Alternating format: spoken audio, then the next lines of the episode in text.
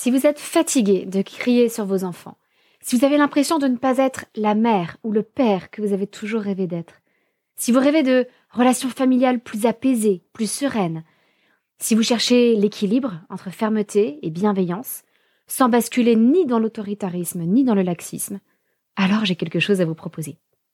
Les jeudis soirs, du 16 mai au 27 juin, j'organise un atelier de parents en ligne, en tout petit groupe.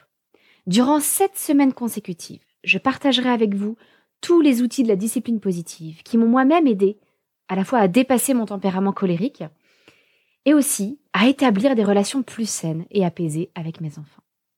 Nous ferons des jeux de rôle pour tester ces outils et voir ce qui vous convient. Nous réfléchirons ensemble pour trouver des solutions à vos problèmes parentaux et nous nous encouragerons mutuellement tout au long de ce parcours. Tout se passe sur Zoom. Vous pouvez donc participer à l'atelier tranquillement depuis chez vous sans payer une babysitter. C'est parfait pour les parents solos qui n'ont pas forcément un relais facile à la maison et pour encourager les couples à participer à deux, eh bien, j'offre l'inscription à l'atelier au deuxième parent. Alors rejoignez-nous vite, les places sont limitées et les inscriptions ne seront possibles que jusqu'au dimanche 5 mai pour nous laisser le temps de vous envoyer votre colis de bienvenue avec tout ce dont vous aurez besoin pour l'atelier. Moi, j'espère vous retrouver très vite dans un groupe aussi extraordinaire que ceux des dizaines et des dizaines de parents qui ont déjà participé à des ateliers comme celui-ci et qui en sont tous sortis tellement plus serein. C'est simple. On a un taux de satisfaction de 100%. Toutes les infos sont sur la page d'inscription de l'atelier que vous retrouverez dans les notes de votre épisode. Alors bonne écoute et à très bientôt.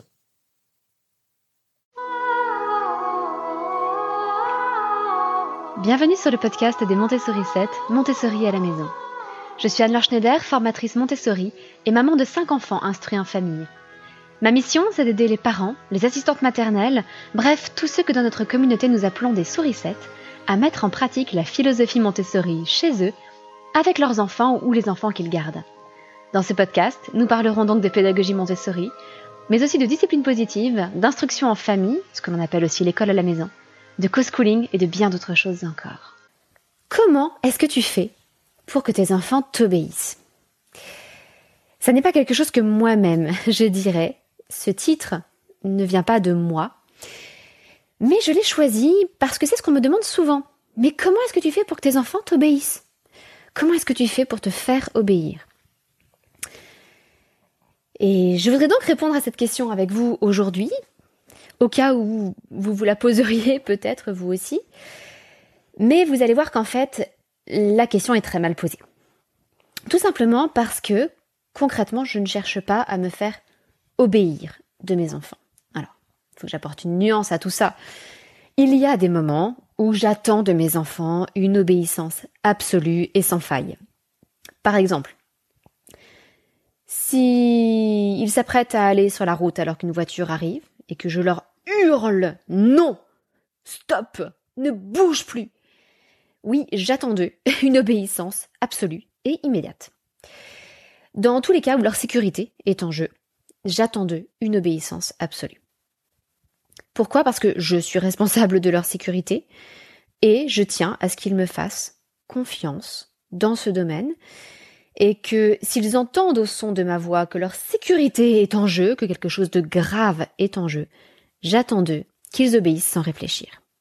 Oui, c'est comme ça. C'est mon rôle de mère, du moins c'est ce que j'estime être mon rôle de mère, de parent, que de les protéger. Mais dans la vie quotidienne, je n'attends pas de mes enfants qu'ils obéissent aveuglément à tout ce que je leur demande de faire.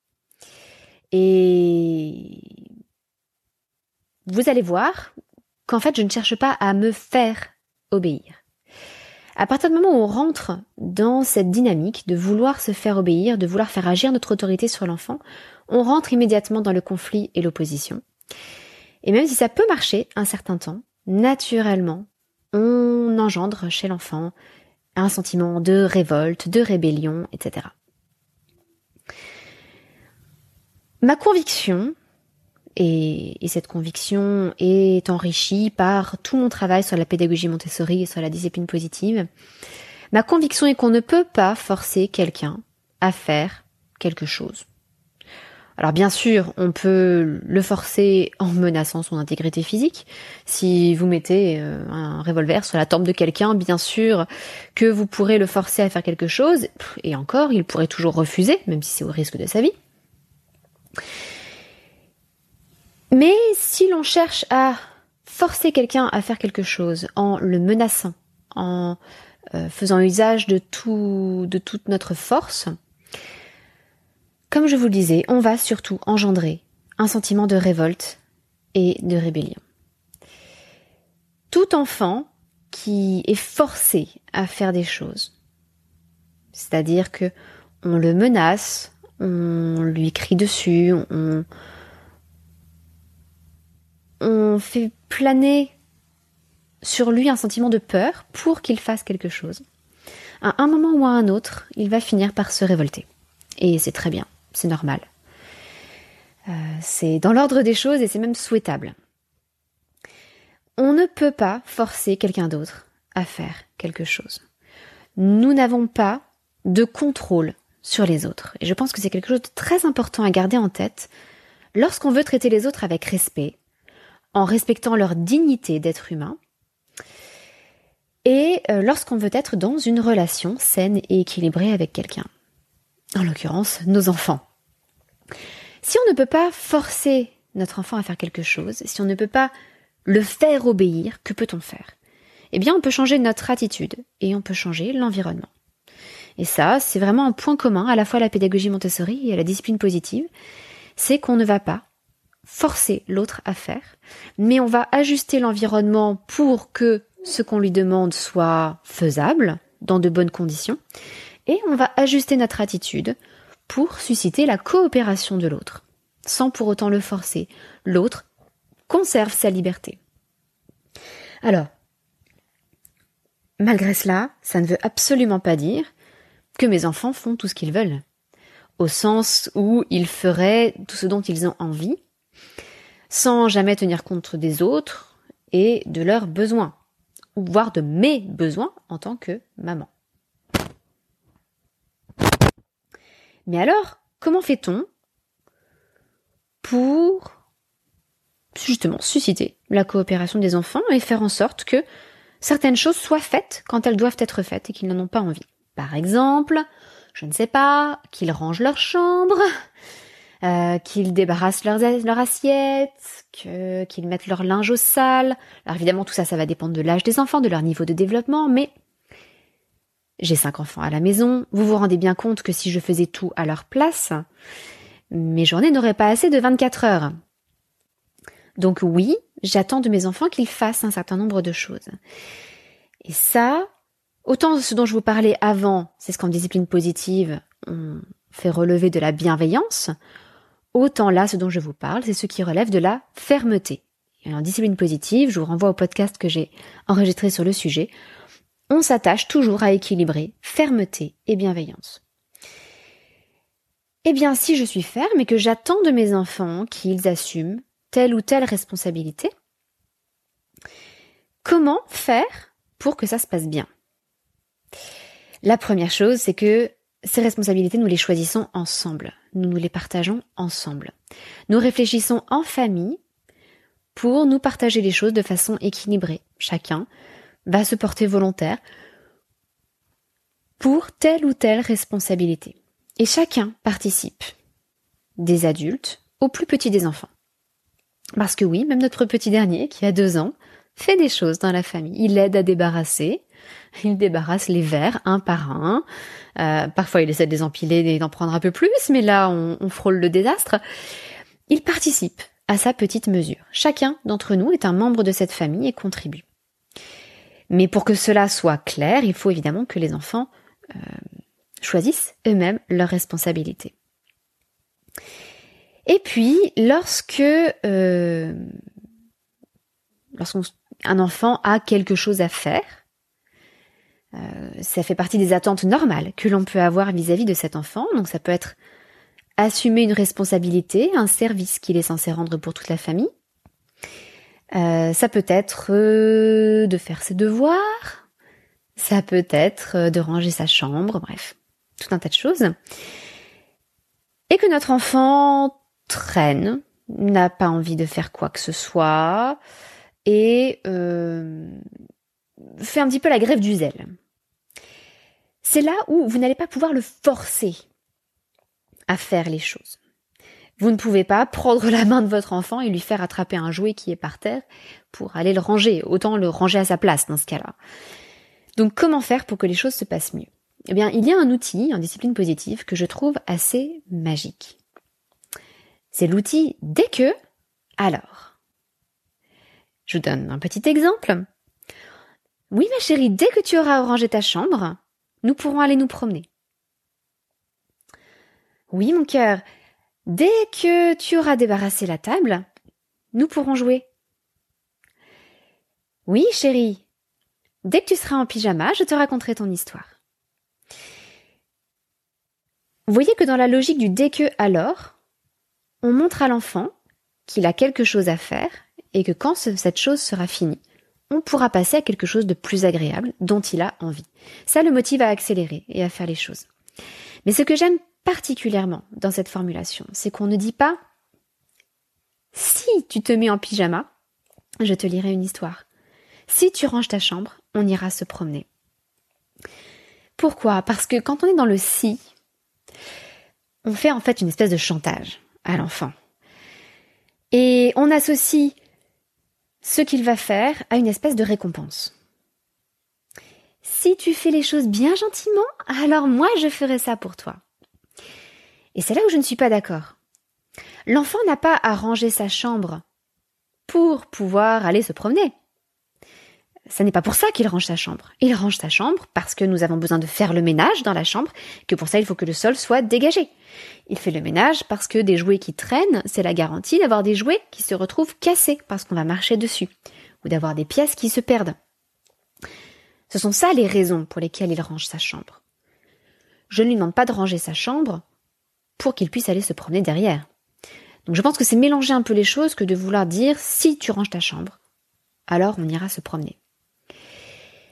Et ce que j'aime beaucoup avec le dès que, c'est qu'on n'a aucun doute sur le fait que l'enfant va le faire.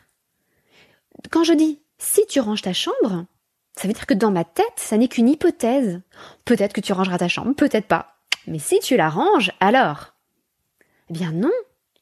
Non, non, je, je fais confiance à mon enfant. Je suis certaine qu'il va ranger sa chambre. Et dès qu'il aura rangé sa chambre, on pourra aller se promener.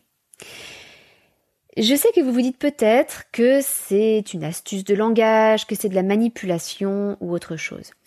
Mais je voudrais vraiment vous convaincre que l'intention derrière est différente. Et que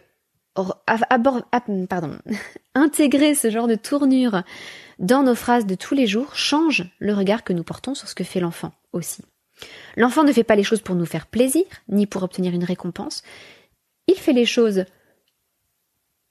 parce que c'est sa responsabilité, parce que c'est sa contribution à la famille, parce que c'est prendre soin de lui-même et de son environnement.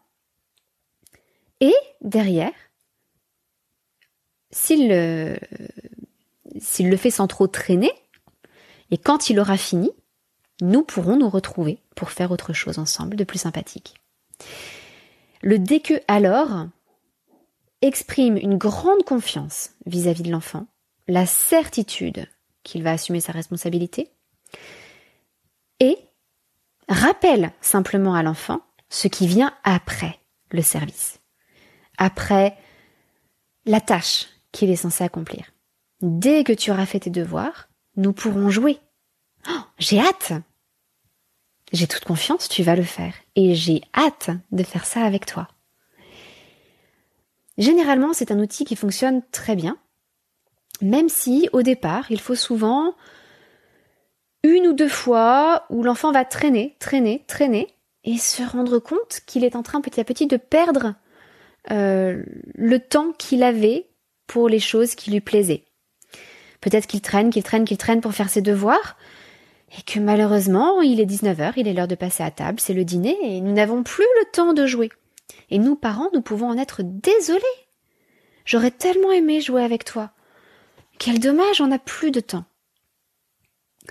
Souvent, après une ou deux fois où l'enfant réalise qu'il n'a pas pu, par manque de temps, faire ce qui lui aurait plu, ou que le temps passé à faire ce qui lui plaît a été considérablement raccourci, eh bien, il accélère un peu plus. Et la prochaine fois qu'il a à faire ses devoirs, il se dit Ah oui, mais j'ai quand même très envie de jouer avec maman là. Elle m'a proposé un jeu de société. allez. Je m'y mets, j'accélère un peu, je vais faire mes devoirs et ensuite j'aurai du temps pour faire un jeu de société. Alors, je préfère vous préciser tout de suite, ça n'est pas un outil miracle. Ça n'est pas une solution miracle. Et ça ne fonctionnera pas à tous les coups. Mais c'est tout de même redoutablement efficace, ça je peux vous l'assurer. Donc je vous invite très fortement à utiliser cet outil dans votre vie quotidienne, à utiliser le que alors, et à manifester une grande sérénité et une grande confiance vis-à-vis de votre enfant. Comme je vous le dis, c'est l'un des outils de la discipline positive, mais la discipline positive, outre l'approche très particulière qu'elle adopte vis-à-vis de l'enfant, une approche à la fois ferme et bienveillante, comme je vous le disais, euh, la discipline positive comporte une boîte à outils de, plus d'une cinquantaine d'outils. Nous, utilisons pardon, énormément euh, d'outils différents comme celui-ci, dans lesquels s'équilibrent la fermeté et la bienveillance, des outils qui sont encourageants pour l'enfant, qui vont l'encourager à faire ce qu'il y a de mieux, et tout ça à adapter à nos situations du quotidien, à chaque situation, à, notre famille, à chacun de nos enfants dans notre famille. Tous ces outils, nous avons à les adapter et à les faire nôtres. Mais voilà, je tenais à partager avec vous cet outil du DQ alors, qui est, euh, comme je vous le disais, d'une efficacité absolument redoutable.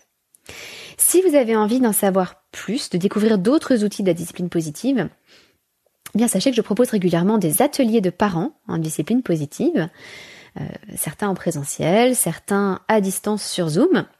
Et si vous écoutez ce podcast à peu près au moment où il sort, c'est-à-dire euh, en mars 2022, eh bien sachez que je vais proposer très prochainement, le 14 mars, un webinaire sur ce thème, autour de la discipline positive, euh, sur trois clés pour arrêter de crier sur ses enfants et retrouver des relations beaucoup plus apaisées. Ce webinaire donc aura lieu le 14 mars en ligne et je vous présenterai à l'occasion de ce webinaire donc ces trois clés qui sont des outils de la discipline positive et si vous le souhaitez ensuite, vous pourrez tout à fait rejoindre un atelier de parents en discipline positive qui aura lieu le soir, euh, voilà, dans la soirée, euh, sur cette séance de deux heures pour approfondir tous ces outils de la discipline positive. Alors l'inscription aux ateliers, aux sept ateliers, sera bien sûr payante, mais le webinaire, quant à lui, sera totalement gratuit. Donc je vous invite cordialement à y assister. Euh, vous trouverez le lien pour vous inscrire dans la description de ce podcast, dans les notes de ce podcast. Et si vous écoutez cet épisode un petit peu plus tard, euh, eh bien n'hésitez pas à rejoindre notre liste de diffusion sur le terrier des Montessori 7, là aussi le lien est dans la description de cet épisode, pour être tenu au courant de, des prochains webinaires que je pourrais organiser ou des prochains ateliers de parents que je lancerai. Voilà, j'espère que cet outil du DQ alors vous aura été utile et que vous pourrez le mettre en pratique au quotidien. Vous savez que j'aime bien finir mes podcasts par des petites anecdotes sur ce qui se passe un petit peu chez nous. Et j'avais parlé il y a déjà longtemps euh, dans le podcast d'une journée absolument horrible, horrible, où j'avais tout subi. enfin, les choses s'étaient enchaînées, toutes les catastrophes s'étaient enchaînées euh, sans, sans aucune interruption toute la journée. C'était catastrophique. Et je crois que j'avais mentionné tout ça pour vous dire que voilà, chez nous aussi, parfois, les, enfants enchaînent les bêtises, les catastrophes, et qu'il y a des jours où c'est difficile. Et en particulier, ce jour-là, la plus jeune de mes filles avait ouvert un pot de paillettes qu'elle avait renversé. Et donc il y avait des paillettes absolument partout dans sa chambre, mais comme elle avait marché un peu partout dans la maison après, et que les paillettes, ah, c'est léger, c'est magnifique, ça s'envole. Il y avait une pluie de paillettes à travers toute la maison, et des paillettes absolument partout. Et je ne sais pas si vous avez déjà essayé de ramasser des paillettes, que ce soit à la pelle et à la balayette ou à l'aspirateur. C'est catastrophique. Ça, ça, ça se fixe à tout. Euh, je ne sais pas si c'est par électricité statique ou autre, mais c'est absolument impossible à retirer totalement. Et dans les jours qui ont suivi, eh bien, j'avais fait du yoga à la maison. J'avais donc déroulé mon tapis de yoga sur le sol. Et pour le coup, les paillettes s'étaient euh, retrouvées accrochées, les paillettes qui restaient sur le sol, euh, s'étaient retrouvées accrochées sur le tapis de yoga. Eh bien, encore euh, hier soir, alors que je faisais une, une séance d'étirement avec ma fille qui est passionnée de danse, eh bien, j'ai déroulé mon tapis et j'ai retrouvé plein de paillettes sur mon tapis. Et en fait, c'est le cas chaque semaine. Chaque semaine, j'ai un cours de yoga et je, déroule mon tapis de yoga. Et à chaque fois, je vois ces paillettes. Et maintenant, ces paillettes me mettent en joie, parce que je me dis que oh, mon tapis est décoré, mon tapis étincelle. Euh, parce que ces paillettes sur un tapis en, mousse comme ça sont absolument encore plus impossibles à retirer que sur du parquet ou du carrelage. Mais tout ça pour vous dire qu'aujourd'hui, ces paillettes me sont une source de joie. Et ça aussi, c'est quelque chose qui est euh, pour moi une belle métaphore de la discipline positive, où l'on va prendre chaque défi et chaque difficulté du quotidien, comme là les paillettes qui s'étaient renversées partout dans la maison, et on va en faire une opportunité d'apprentissage. On va en faire une occasion de développer de nouvelles compétences. Et chez moi, voilà, ce pot de paillettes renversé, qui était une mini catastrophe, hein, on va quand même garder le sens des proportions, euh, c'était juste un pot de paillettes renversé, mais quand même, quand même, dans la catégorie pénible, on fait des, on fait difficilement pire. Eh bien, ce qui était, ce jour-là, un défi, une difficulté pour moi, est devenu aujourd'hui une source de joie. Et c'est exactement la même chose. Chaque fois qu'on est confronté à une difficulté dans, l'éducation de nos enfants, chaque fois qu'on se confronte à, à des défis, c'est difficile sur le moment, mais on peut transformer ça en une opportunité d'apprentissage et en faire l'occasion de développer de merveilleuses compétences qui seront source de joie à l'avenir. Donc voilà, si vous avez un enfant qui fait une grosse bêtise aujourd'hui, si vous avez des difficultés dans votre journée d'aujourd'hui, j'espère que vous pourrez vous rappeler cet exemple des paillettes et vous dire que peut-être ça peut être l'occasion d'apprendre quelque chose à votre enfant, de développer une belle qualité chez lui. Et que peut-être, dans quelques jours, quelques semaines, quelques mois ou quelques années, vous repenserez à cet incident, à, ce conflit, à cette difficulté, en vous disant Waouh Ce jour-là, mon enfant a développé, je ne sais pas, sa patience, son courage, sa persévérance, euh, il a développé son empathie, il a développé plein de belles choses ce jour-là. Et c'est grâce à cette difficulté. Si voilà, si vous pouvez transformer peut-être votre regard sur les erreurs, euh, sur les difficultés, en un regard qui plein d'espérance, un regard qui voit d'avance la joie qui vous attend lorsque votre enfant aura développé de nouvelles compétences grâce à cette difficulté. Eh bien, j'espère que déjà vous pourrez euh, prendre ces petites difficultés du quotidien avec un peu plus de philosophie et un peu plus de joie. Voilà. Eh bien, je vous donne rendez-vous le 14 mars pour euh, tous ceux et celles qui participeront à ce webinaire. Je vous attends avec beaucoup d'impatience. J'ai très hâte de partager ces trois clés avec vous pour arrêter de crier sur ses enfants et retrouver une relation plus apaisée. Et je vous donne rendez-vous la semaine prochaine pour parler, euh, là encore, d'un euh, d'un thème de parentalité sur la discipline, qui tourne un peu autour de la discipline positive, comment instaurer un temps calme chez soi. Et je vous dis donc à la semaine prochaine. À très bientôt, votre petite sourisette, Anne-Laure.